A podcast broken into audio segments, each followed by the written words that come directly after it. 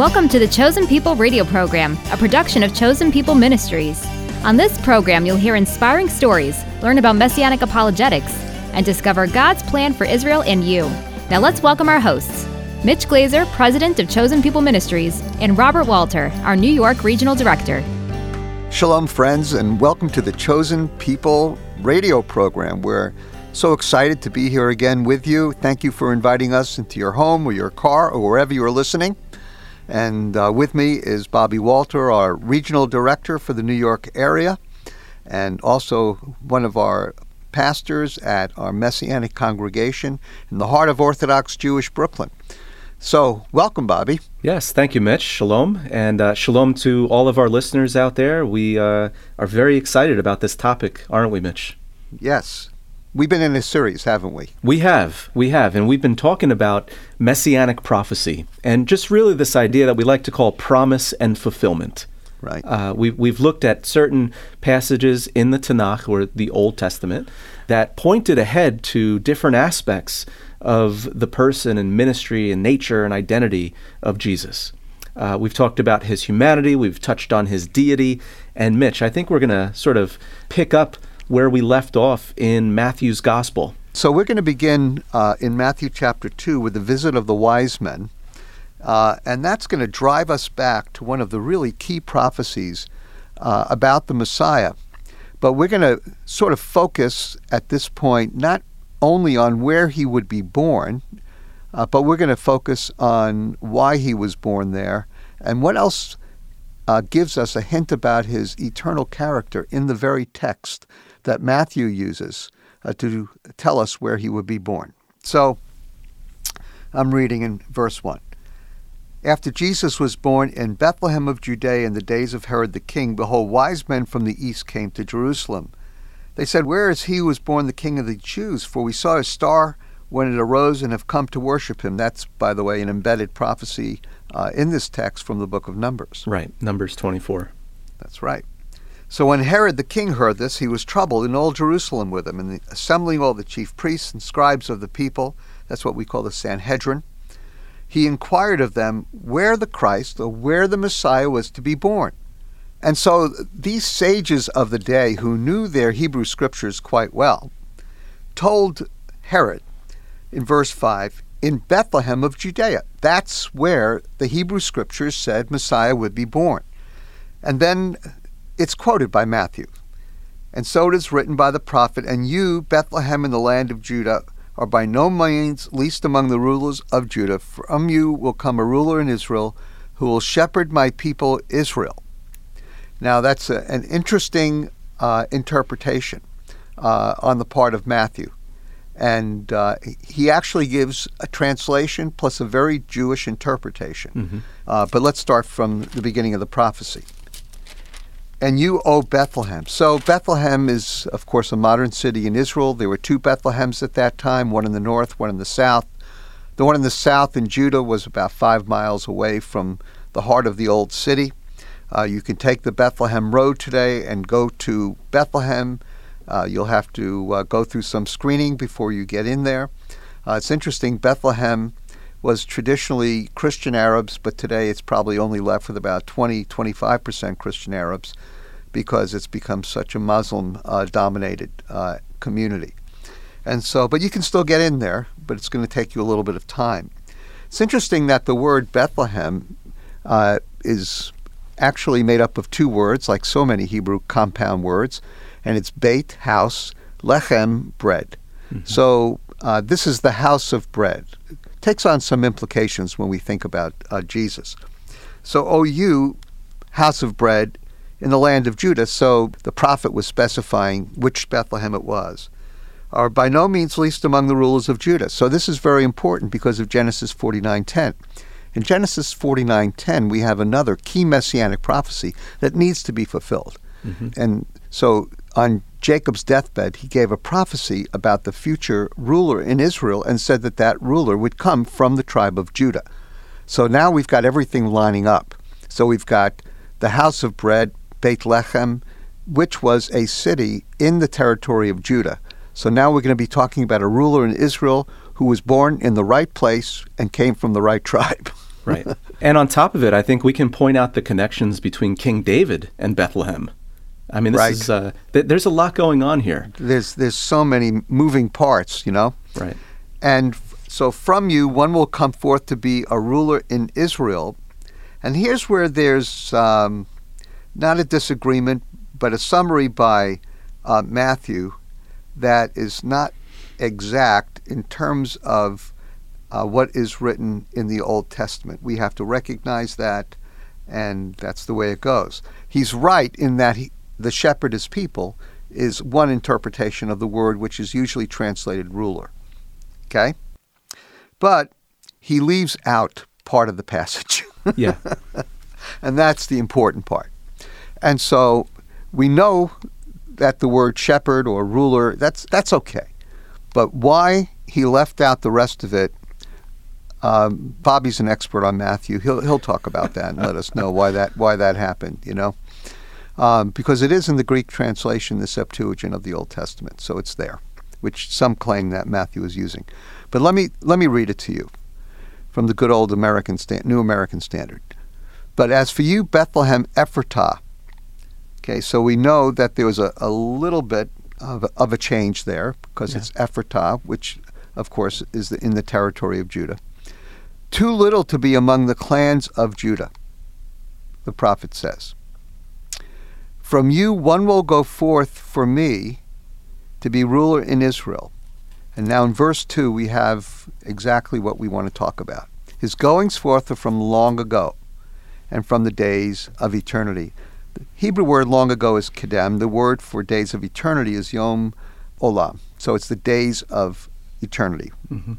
Now, this is important because when the Hebrew word kedem, meaning old, the old paths and so on, when kedem is used with olam, it usually refers to God Himself in the Old Testament, Right. almost every time. Right.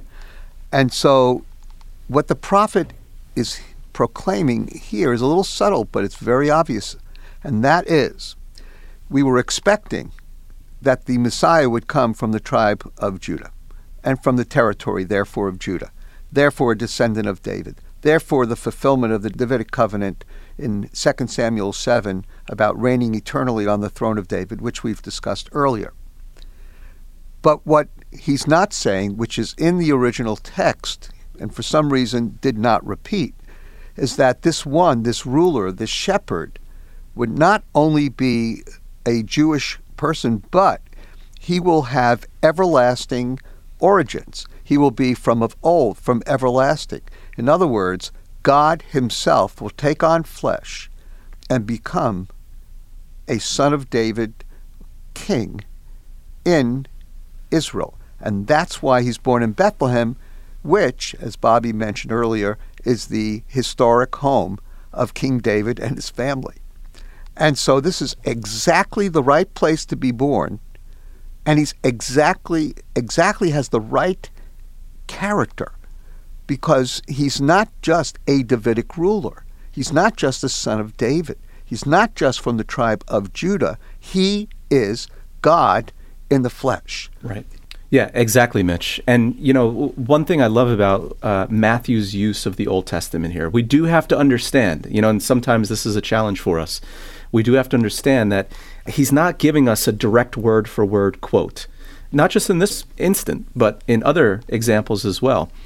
Um, and he's Wait a minute. this- you- do you mean to tell me that Matthew did not have the Hebrew scriptures on his phone? yeah, mean- I hate to be the one to break it to you. I mean, I, but I, I can't believe that. yeah, he never downloaded the app. I don't know, you know. My gosh. wow. Yeah, And, but, but, uh, and he never carried around the scrolls, huh?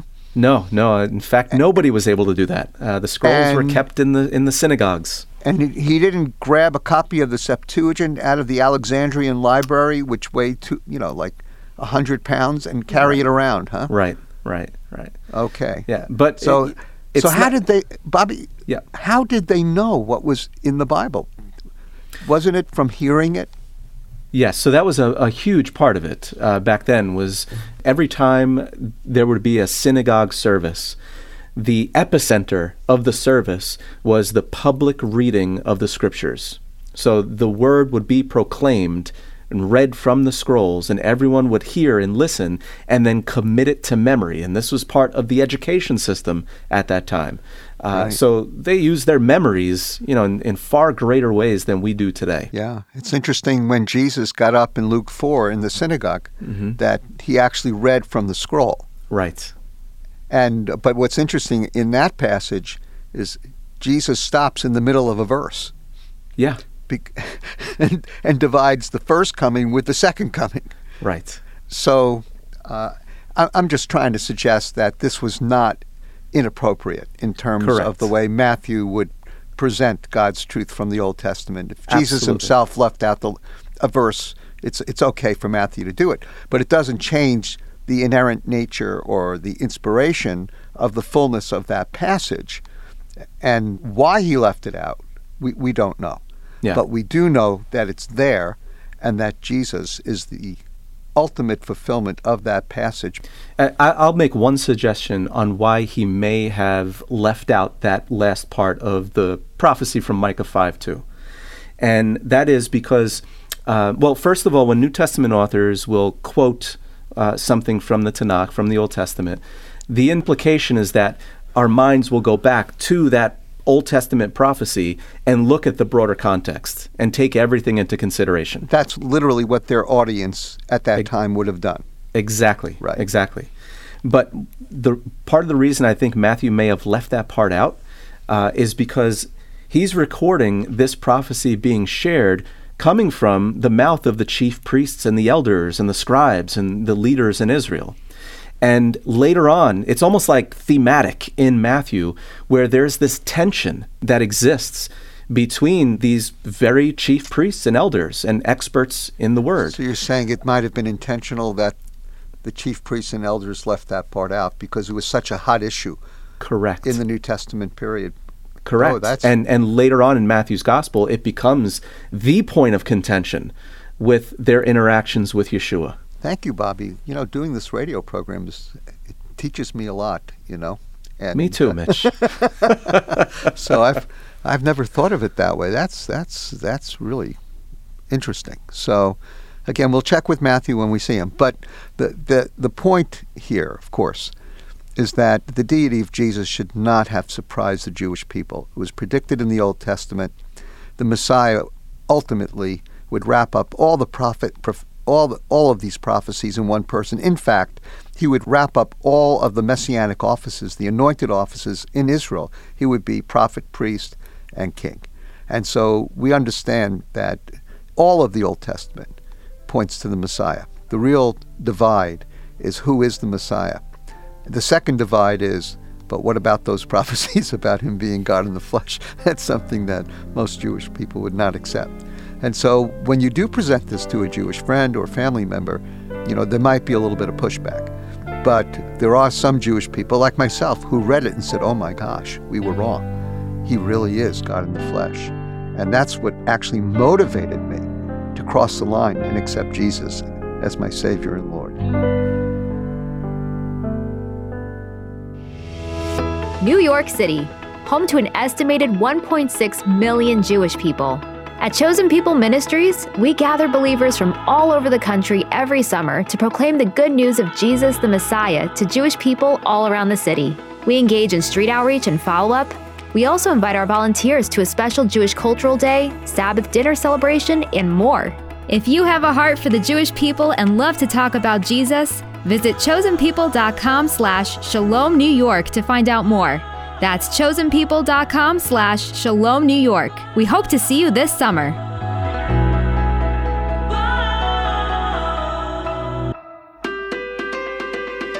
Shalom, friends. This is Mitch Glaser, president of Chosen People Ministries. There is a growing movement of the Holy Spirit among second generation young adults, and we have a great ministry to these folks. There are hundreds of them. There's a beautiful commercial center, two and a half times the size of what we have now, that'll seat over 150 people. We have space for children's work, we have space for a cafe. And so pray over the center. We'd love to have you come on a chosen people trip. But I know that you'll want to be involved in one way or another to help the gospel go out in power to Israel. To learn more about this new exciting project, Visit chosenpeople.com slash Tel Aviv Center. That's chosenpeople.com slash Tel Aviv Center. Partner with us to bring the love of Yeshua to Israel today.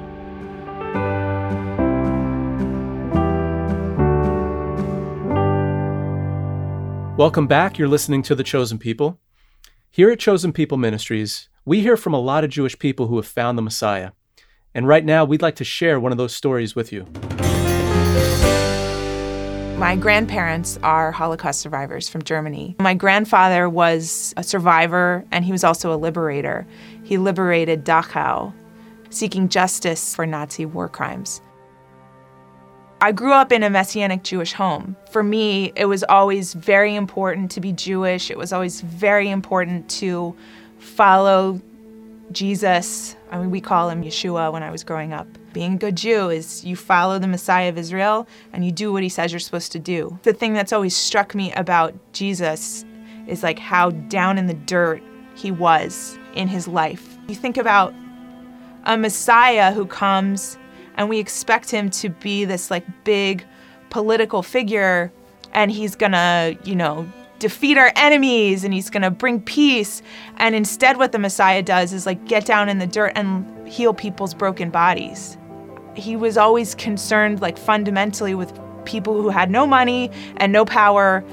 And I was always inspired by his example. I was also interested in in pursuing justice. I was also interested in going after big bullies as a lawyer by practicing law on behalf of people who have no money, who have no power, who are in situations where they're being abused. That's what I can do.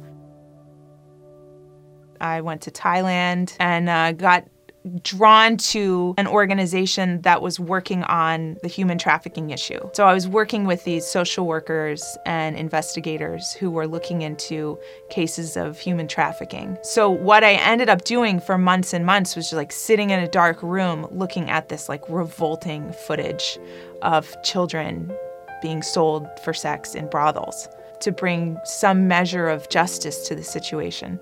I was just amazed to find that like this was something that I had a capacity for. Um, and it was something that would get me out of bed in the morning. And it was something that, it, it was something meaningful.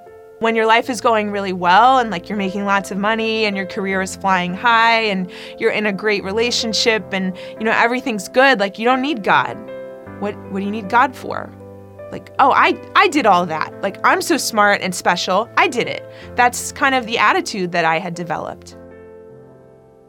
I was so excited to be a mom and I hated being pregnant and I wanted him out of me. Got to the hospital. Everything seemed to be going fine and I turned over and like started to fall asleep. And the next thing I knew, the room was filling up with nurses. They're coming in and like stabbing me in the thighs and um, trying to get my son's heart rate back up because his heart had stopped. And I started shaking from the medicine that they were giving me, and they're they're taking apart the bed and they're shoving me down the hall. Within like 15 seconds, somebody hit a button on the wall, and I heard on the intercom, "Code C." What just happened? Looking up at the the technician who had this like put this mask on my face, and I said, "Please just save my baby. Please just save my baby." Boom, I was out. And then the next moment, I wake up and they're like, Congratulations, you're a mom. I see his little hands, you know, reaching out of the the little plastic, you know, crib, and um, I didn't even see his face, and I fell in love with him. And then immediately they start telling me everything that's wrong with him. Someone said the word genetic disorder.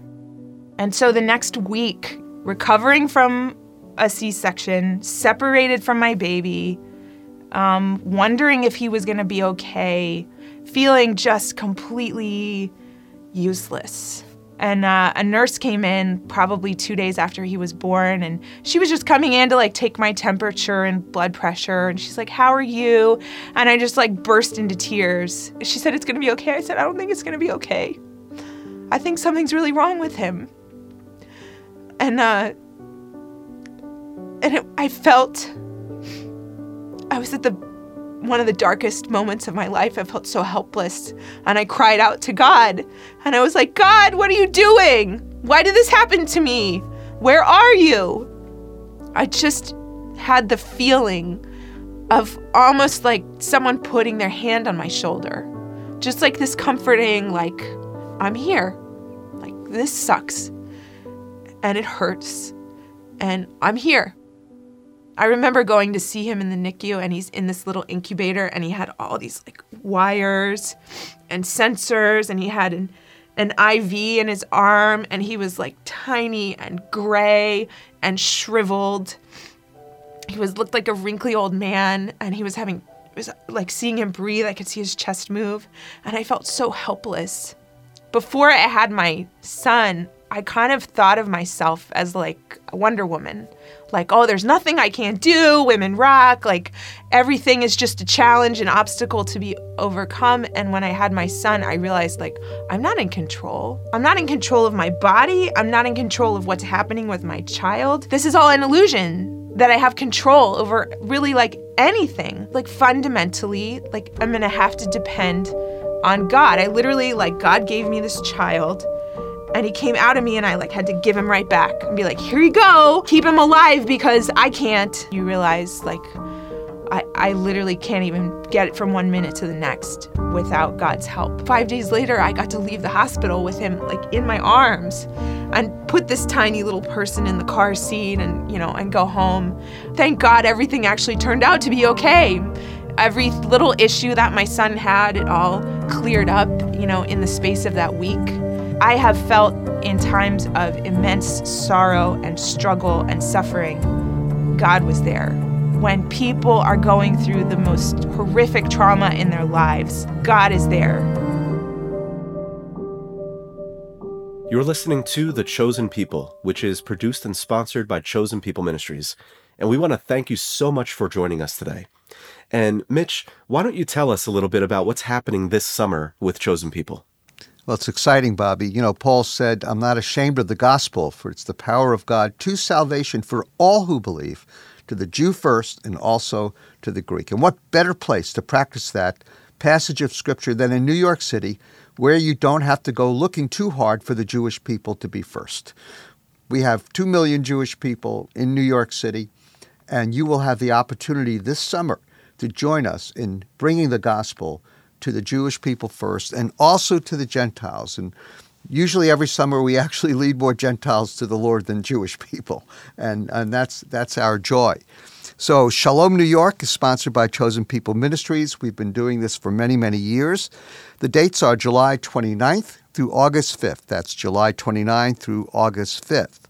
And so we will take the opportunity to bring people in from all over the United States and all over the world and we'll have some great fellowship, great worship, even great food, bagels, pizza for everybody. You know, we're going to have a, a wonderful time, uh, but we're going to focus on bringing the gospel on the streets, in the parks, and all over uh, New York City to the Jew first and also to the Gentiles. So come, there's no age limit. Uh, if you're under 18, come with a parent, just bring them along. But there's no age limit. There's going to be something for everybody to do and uh, we'll try and use your spiritual gifts the best we can as we find them out as quickly quickly as we can. And so it's going to be a wonderful time. So come to Shalom New York, and you can find out all about it on our website. And when you reach out today, be sure to ask for our latest resource on Israel called The People, the Land, and the Future of Israel. It's free and available right now on DVD or as a digital download. So call us today. The number to dial is 888 293 7482. That's 888 2 Yeshua, the Hebrew name for Jesus. And now let's wrap up today's program with the Aaronic benediction. Yivarechecha Adonai Ya'er Adonai panav elecha v'yichunecha Yisa Adonai פונו ואליך, וישם לך shalom. May the Lord bless you and keep you. May the Lord lift his countenance upon you and be gracious to you. May the face of the Lord shine upon you and give you peace.